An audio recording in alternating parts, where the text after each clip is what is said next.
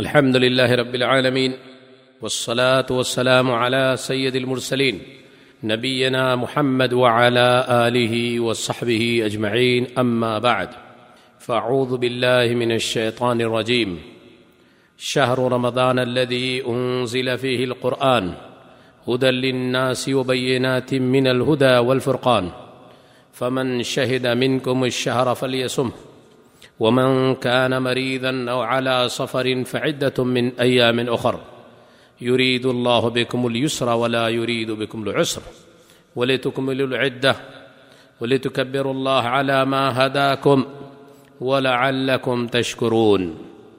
وقال النبي صلى الله عليه وسلم اذا جاء رمضان، فتحت ابواب الجنه غلقت ابواب النار.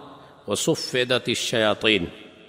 معزز سامعین، اللہ رب العالمین نے جس ماہ رمضان کا ذکر قرآن کریم میں فرمایا ہے، اس کی بڑی فضیلت ہے اور اس کی فضیلت کو اللہ نے خود قرآن میں بیان فرما دیا ہے تاکہ اس کا احترام اور اس کے وقار کو باقی رکھتے ہوئے اس ماہ معظم میں خوب سے خوب عبادت کی جائے۔ اللہ رب العالمین نے ماہ رمضان کی فضیلت کو بیان کرتے ہوئے فرمایا کہ ماہ رمضان وہ مہینہ ہے جس میں قرآن کریم کا نزول ہوا ہے۔ ماہ رمضان کا یہ مہینہ قرآن کے نزول کا مہینہ ہے۔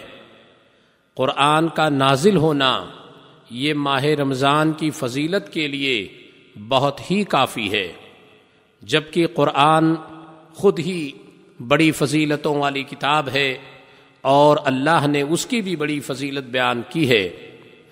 اس کے علاوہ، جب ماہ رمضان جلوہ فگن ہوتا ہے، تو آسمان کے دروازے کھول دیے جاتے ہیں اور اللہ تعالی بہت سے لوگوں کو جہنم سے آزاد کر دیتا ہے۔ اور اس ماہ میں ایک ایسی بھی رات ہے جو ایک ہزار مہینوں کی رات سے افضل ہے۔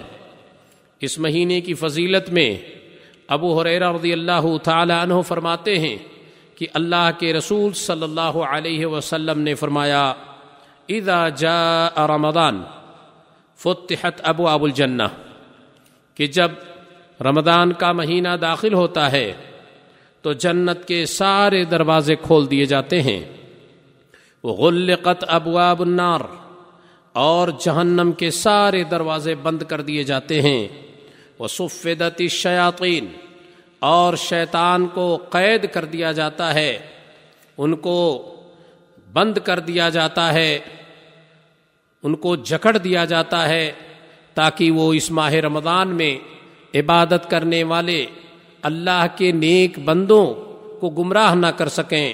ان کو عبادت سے بھٹکا نہ سکیں قرآن کریم کی آیت اور رسول اللہ صلی اللہ علیہ وسلم کی اس حدیث مبارک کو سامنے رکھ کر ہم یہ کہہ سکتے ہیں کہ ماہ رمضان تمام مہینوں میں اس اعتبار سے کہ اللہ نے خود اس کی فضیلت بیان فرما دی ہے، یہ افضل مہینہ ہے۔ اور اس میں روزہ جو ایک بہت افضل عمل ہے، اس کی تعلیم دی گئی ہے۔ اس سے معلوم ہوا کہ رمضان کا مہینہ نہایت مبارک مہینہ ہے، اس میں اللہ رب العالمین اعمال کے اجر و ثواب بڑھا دیتے ہیں، بندوں کو تقوا سے نواز دیتے ہیں اور اس میں عبادتوں کی حرص پیدا کر دیتے ہیں، جس سے بندہ بڑی محنت کرتا ہے اور اس مہینے سے زیادہ سے زیادہ فائدہ حاصل کرنے کی کوشش کرتا ہے۔ اس لیے جب یہ بات ہمارے سامنے واضح ہو گئی کہ ماہ رمضان ایک مبارک مہینہ ہے، تو ہمیں چاہیے کہ اس کے وقار کا، اس کی عزت کا اور اس اس کا خوب احترام کریں اور اس میں خوب بڑھ چڑھ کر کے ان عبادتوں کو بروئے کار لائیں جن کی تعلیمات رسول مکرم صلی اللہ علیہ وسلم سے ملی ہے۔ اللہ سے دعا ہے۔ اللہ ہمیں اس ماہ مبارک کے احترام کی توفیق نصیب فرمائے۔ وہ آخر و دعوانا ان الحمد للہ رب العالمین۔